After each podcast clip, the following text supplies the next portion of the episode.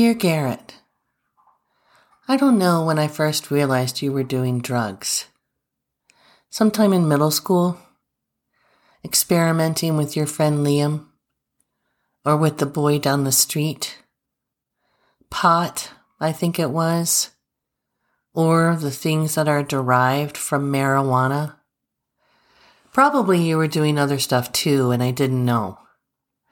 But what seemed like occasional experimentation at some point turned into something else. It wasn't always terrible. In fact, it mostly wasn't terrible. Everything felt normal, with some concerned conversations along the way, followed up with sincere vows to not go down that road. But you did. You did go down that road, and I didn't really get it until it was too bad. I'm sure now it was worse than I will ever know. Why did you do this? Why did you keep on doing this until you lost the people that cared about you? I don't have that answer. What I know is that you were doing drugs, and that at some point you were trying to sell drugs, and then you died. I didn't know about a lot of this until near the end or even after the end. You never wanted us to know what you were doing. Of course. You wanted us to love you. You wanted us to see you as a wholesome being. And at the same time, you were doing drugs and then selling drugs. I think you were trying to be some kind of wholesome drug seller. I think you believed you had it all under control.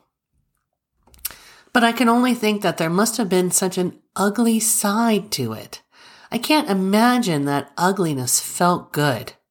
And it might have pushed you even further down that path. When you come into contact with that kind of darkness, how can it not influence how you feel about yourself? I saw you struggle so many times I felt that I was as much your therapist as I was your mom. I really, really wanted to help you. We saw different people in an effort to find you the support you needed, but it never worked. Should I have been more forceful about that?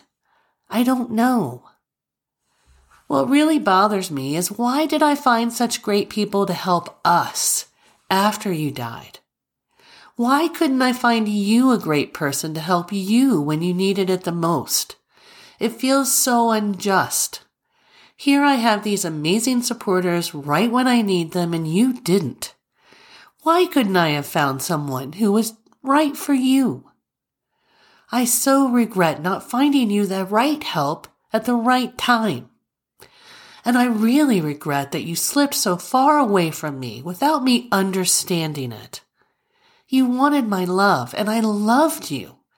You wanted to be my beautiful child. And you were. You were trying to be so many things at the same time. Sometimes you were so honest it felt like a breakthrough, a reset of our parent child relationship. These intense moments felt so significant, but in everyday life, that intensity cannot be sustained we drifted back into our everyday routines, and I lost you.